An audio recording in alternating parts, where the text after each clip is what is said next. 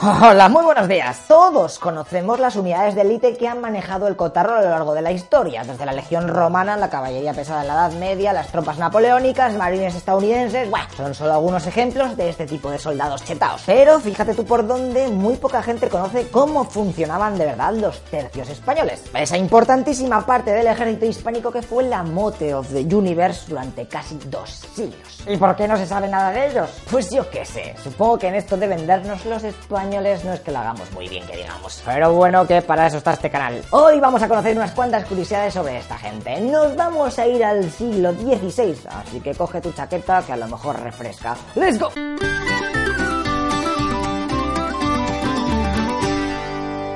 A ver, hay mucho que contar y el vídeo tiene que ser digerible. Así que tú y yo nos vamos a meter en los tercios y así vemos aquello desde dentro. Pero antes, darte unas pequeñas nociones del jaleo en el que estamos a punto de alistarnos. Estamos en 1537 y el monarca español Carlos I V de Alemania tiene ante sí el pateo máximo de defender la releche de territorios todos separados porque los demás países quieren quitárselo para quedárselo ellos. Ay mía, qué mala gente. Así que por eso el emperador ha decidido modernizar el ejército y la administración Acaba de crear las unidades de los tercios, in face. Y como sobre todo hay holgorio en Italia, allí nacen los tercios viejos. Es decir, el tercio de Nápoles, Sicilia y Lombardía. La idea es que cada uno de ellos sea independiente en su totalidad, para que a la hora de actuar sean más efectivos y no estén todo el rato llegando porque les falta unidades o que es que si este no me ayuda o lo que sea. Ok, pues ahora que sabemos esto, fíjate qué casualidad que han abierto el periodo para echar la solitud y jugar en el clan este de los tercios. Os presento presento a nuestros colegas, Agustiano y Lecheratus, que se acaban de inscribir. Decid hola. Eso sí, en la letra pequeña pone que no pueden ser menores de 20 años, ni ancianos, frailes, clérigos o tener alguna enfermedad contagiosa. ¿Vale? ¿Todo correcto? Vaya por Dios, a Lecheratus le acaban de virar por ser clérigo, ¿eh? con más 10 de inteligencia. Así que nos vamos a quedar con Agustiano y vemos así a ver qué tal le va su vida. Al principio le hacen pasar una especie de test médico low cost, pero como está hecho un toro y es un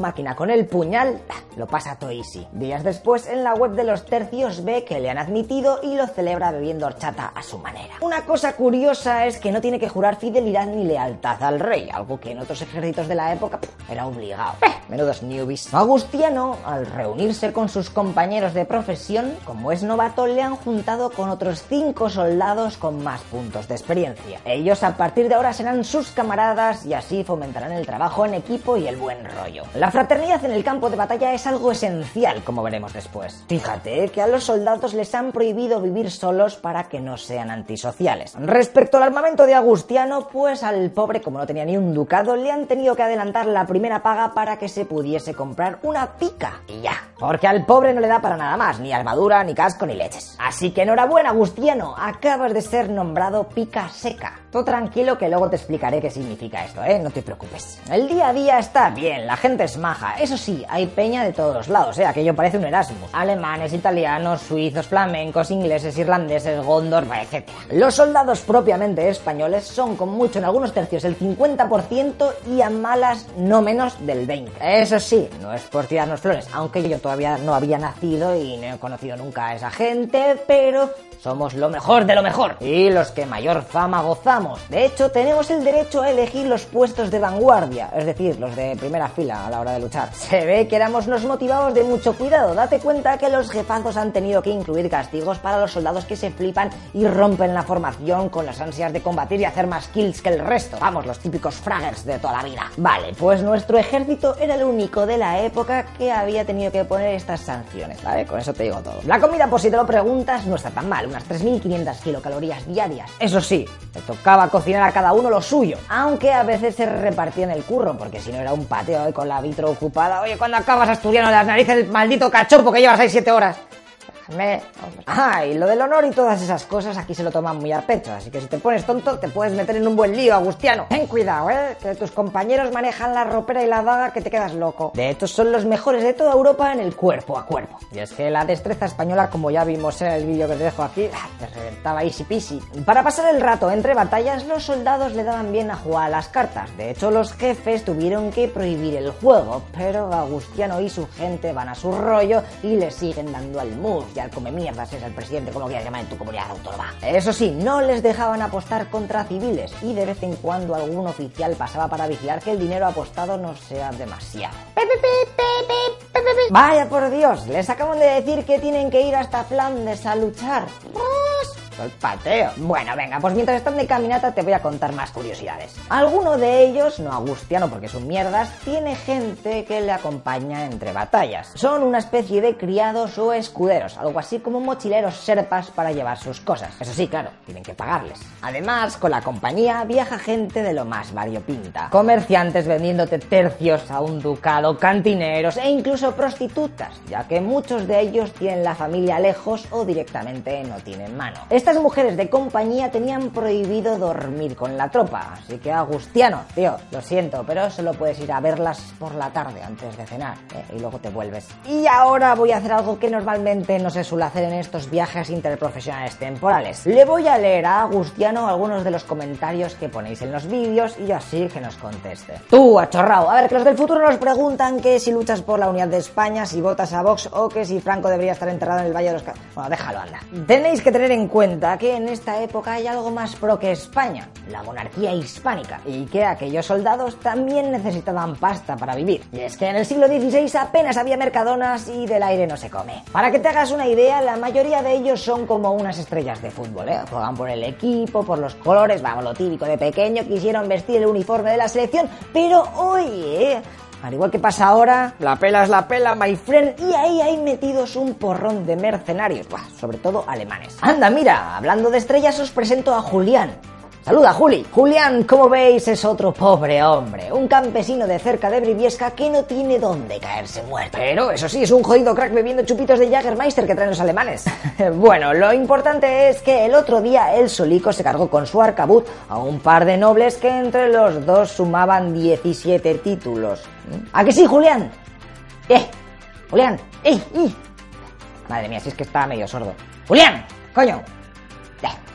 Con esto te quiero decir que la forma de luchar está evolucionando. En la Edad Media la gente rica se pillaba un caballo petado de corazas y reventaba la infantería compuesta por pobres. Pero ahora con las armas de fuego los nobles son igual de fáciles de matar que cualquier otro soldado. Han quitado del juego los micropagos, ah, se acabó el pay to win. A ver, ya les queda poco para que lleguen a Flandes y sean de leches, tú tranquilo. Pero antes quiero decirte que junto a la tropa los tercios llevan a sus oficiales, claro está, además de capellanes, músicos e incluso barberos, que muchas veces estos tienen que hacer de curanderos. Luego veremos a los capellanes en acción, ya verás. A estos se les pagaba entre todos los soldados con parte de su propio sueldo, y es que ya sabes que eran católicos a fuego. Venga, pues ya han llegado, a ver contra qué les toca luchar, contra franceses, protestantes, bueno, da igual, porque van a ganar de todas maneras. Para que lo sepáis, aquí en el campo de batalla todo el mundo está en silencio. Las órdenes de hecho se dan por combos de tambor para que le escuche todo el mapa, además de que acojon al enemigo que flipas. ¡Yuhu! Venga, pues llega el momento de colocarse.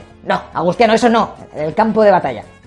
No, eh, vete a la porra. La situación y la formación de las unidades es vital para el éxito de la batalla. Vale, deja todos encuadrado. Los piqueros, como agustianos, son muy importantes para repeler a la caballería. ¿eh? Hacen así como si fuera un erizo, impenetrables. Al frente de estas unidades se pone a gente pro con bastante armadura, ya que van a ser los primeros en recibir los palos y luego varias filas más atrás está Agustiano con el resto de picas secas. Vamos, los noobs, sin protección alguna, en bañador si hace falta. Es mi primerito día, tengo que ir aprendiendo que aún no me sé los controles. Lo que mola de esta formación es que las picas no miden todas igual, sino que son de 4 a 6 metros. Agustiano, como está al fondo, tiene una de las más largas, de manera que cuando las tiran todas para adelante a una línea más o menos homogénea y quede tu guapo para hacer un póster o una foto ahí en Full HD 4K. Bueno, y ya me callo que esto va a empezar. Desead suerte a nuestro colega Agustiano y nos vamos a la cabina de comentaristas. Señoras y señores, bienvenidos a la retransmisión de la batalla de Morgan, nombre totalmente inventado en donde se enfrentan en la semifinal protestantes contra cristianos. Un encuentro bastante igualado, ya que trae muchas sorpresas como la lesión de Darío el Tiburón en el equipo español. Aquí tenemos a Juancho. ¿Qué tal, Juancho? Efectivamente, le va a tocar ver la batalla desde el banquillo y es que la caminata desde Italia no ha sido nada fácil, mientras que los holandeses vienen ultra motivados después de haber tomado varias plazas y haberse colocado en los puestos de arriba en la clasificación europea. Sí, señor. Mira, ahí podemos oír cómo los mosquetes hispánicos están empezando a tirar a saco, ¿eh? Se han colocado en las primeras líneas para llegar más lejos. Eso significa que el equipo rival está tan solo a 100 metros. La cosa se está poniendo calentita. Todo el mundo atento, ¿eh? Ya que vienen los cuartos, o mejor dicho, los arcabuces que están empezando a sonar aquí en el estadio Santiago Morgan. Así que los ejércitos cada vez están más cerca. Loco Pizza, ¡qué emoción!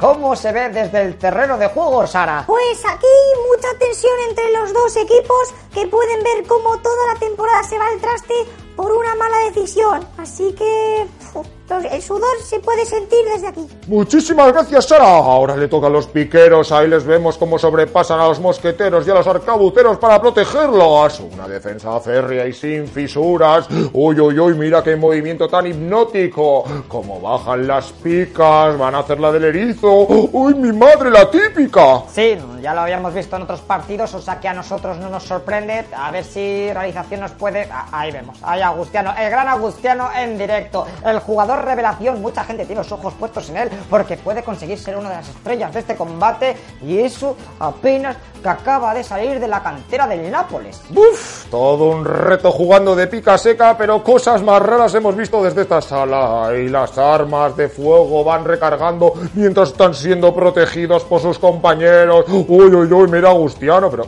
pero qué caras le pone, madre mía, es todo un personaje este bribón.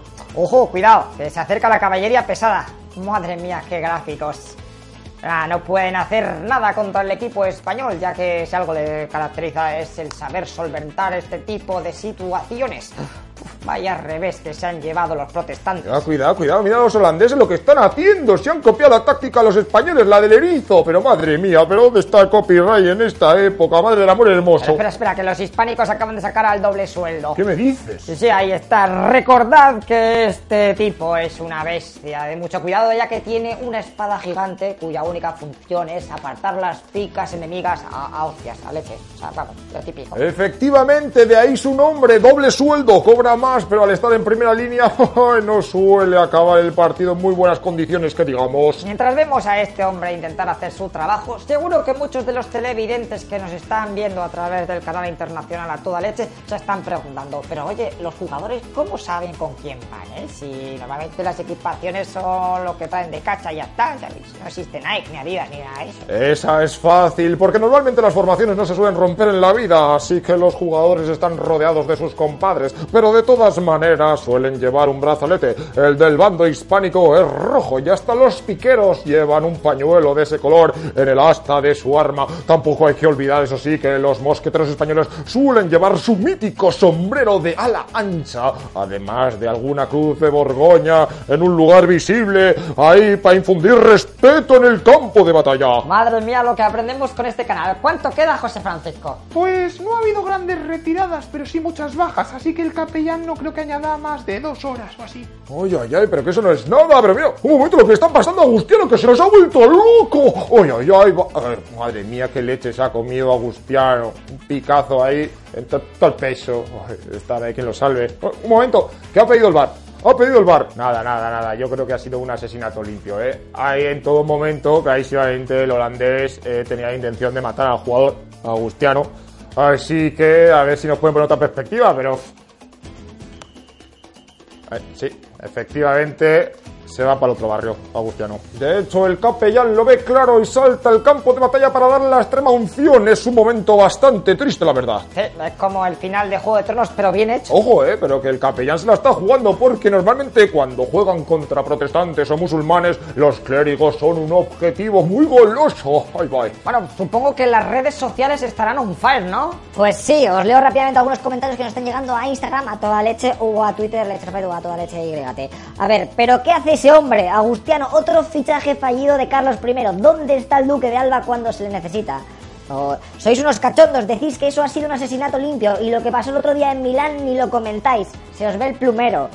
Vaya tela con los holandeses. Como sigan así de tontos, tendremos que ganarles el mundial para que se tranquilicen. ¡Viva Albacete! Nos comentan aquí en las redes sociales. Bueno, a ver, lo de Milán y los comentarios. Acaba de terminar la batalla Locopizza. ¿Qué me, qué me dices? Sí, mira, el equipo de Carlos I acaba de ganar este partido. El enemigo ha tirado ya sus armas y se ha pirado corriendo como fue. Madre mía, increíble lo que hemos visto hoy. Ahí la caballería ligera española sale tras ellos para intentar matar a cuantos más mejor y así subir en la clasificación de Y nada, con esta bonita estampa ponemos punto y final a la transmisión. Recordad que nos podéis seguir a los dos en Twitch, en el canal de Lechero Fed.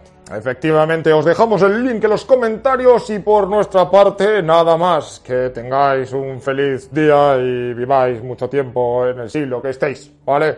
Hasta luego, cracks.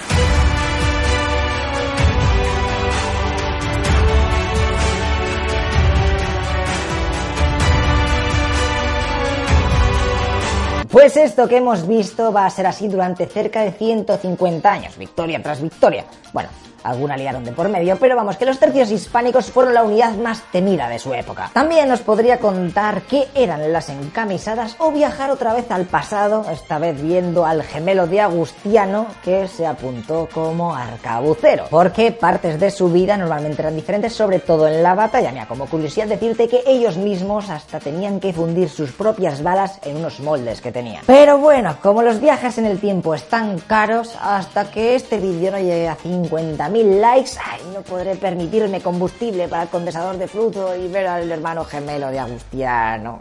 Ay, nuestros queridos tercios terminaron desapareciendo con el primer Borbón, Felipe V, que como era francés, pues sale, nos reformó el ejército para hacerlo igualito al de su país natal, cambiando todo por regimientos al mando de coroneles. Para ser sinceros, la verdad es que nuestros tercios ya estaban anticuados y necesitaban modernizarse, pero bueno, como curiosidad decirte que actualmente muchos de los regimientos españoles siguen llevando en sus escudos la cruz de Borgoña en recuerdo a los tercios. E incluso la denominación esta de tercios también se suele usar para diferenciar unidades, por ejemplo, en la Legión. Pues espero que te haya gustado esta mini clase de historia con viajes en el tiempo incluido. Ah, seguro que te ha ayudado a entender un poquito el rollo que llevaban los tercios, aunque de todas maneras las tácticas, armas y formaciones fueron cambiando a lo largo de los años. Y es que muchas primaveras fueron las que tuvieron que pasar luchando por medio mundo. También recordad que tenemos otro vídeo hablando de los tercios, el del milagro de Empel, ¿eh? que os dejo aquí arriba por si lo queréis volver a ver o refrescar o si no has visto. Bla, Eso sí, dale like antes de pirarte, ¿eh? que a ver si tenemos un poquito de suerte y vuelven los comentaristas y nos narran la final. Guiño, guiño. Y ya está bien de mendigar tantos likes, porque en la próxima historieta de la leche vamos a ver algo también de España. Eh, tranquilos latinoamericanos, que pronto hablaremos de vosotros también. Pregunta de trivial. ¿Sabéis cuál es la batalla que definió el destino de la península ibérica? Bueno, hubo muchas, pero haz tu quiniela en los comentarios ah, a ver quién acierta. O aquí arriba os dejo el vídeo para cuando subido, ¿vale? Ríete tú de la batalla final de la película del Hobbit. Venga, gente, muchísimas gracias por apoyar el canal de A Toda Leche, ¿eh? Sin vosotros esto no sería posible. Ah, Sois los mejores. ¡Hasta luego, loco pixas!